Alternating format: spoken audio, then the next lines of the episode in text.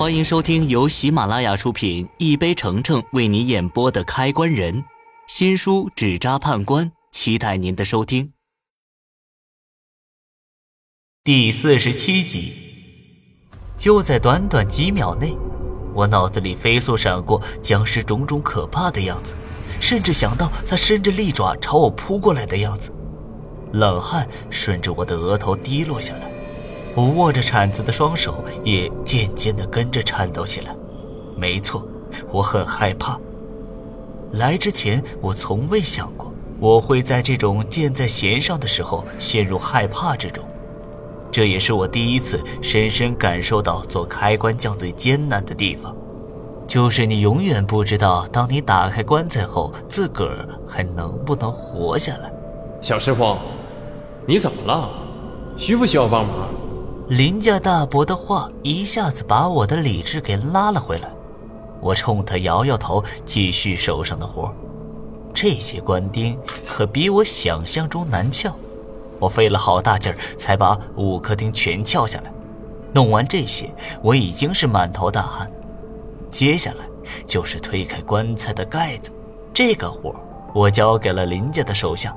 毕竟那棺材盖子是铁制的，我现在没那本事一个人去推开它。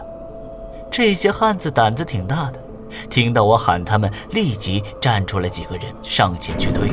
我怕这些人被僵尸的样子吓到，又交代他们推的时候千万别看棺材里面。几个人异口同声地说了声“知道”，随后就开始推那棺材盖子。伴随着他们的动作，我的心。一点一点地提起来，希望棺材里的僵尸不要出现任何异常。我特意今天白天才过来，就是因为白天僵尸不活动的缘故。嚓啦一声，伴随着一声巨大的摩擦声，棺材盖子被推开一半。见状，我连忙示意那几位汉子退后，并提醒他们还有其他一起进来的人尽量保持安静。几人退开后。我拿出准备好的纸人，壮着胆子走过去，慢慢的朝棺材里看去。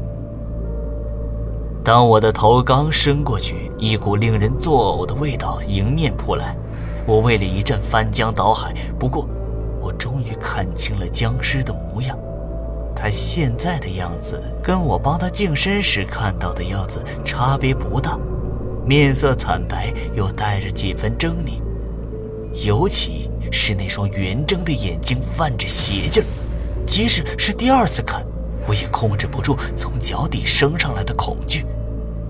而且这次比上次更深，我隐约看到他的眼睛里有怨毒的光芒，好似他已经活过来一般。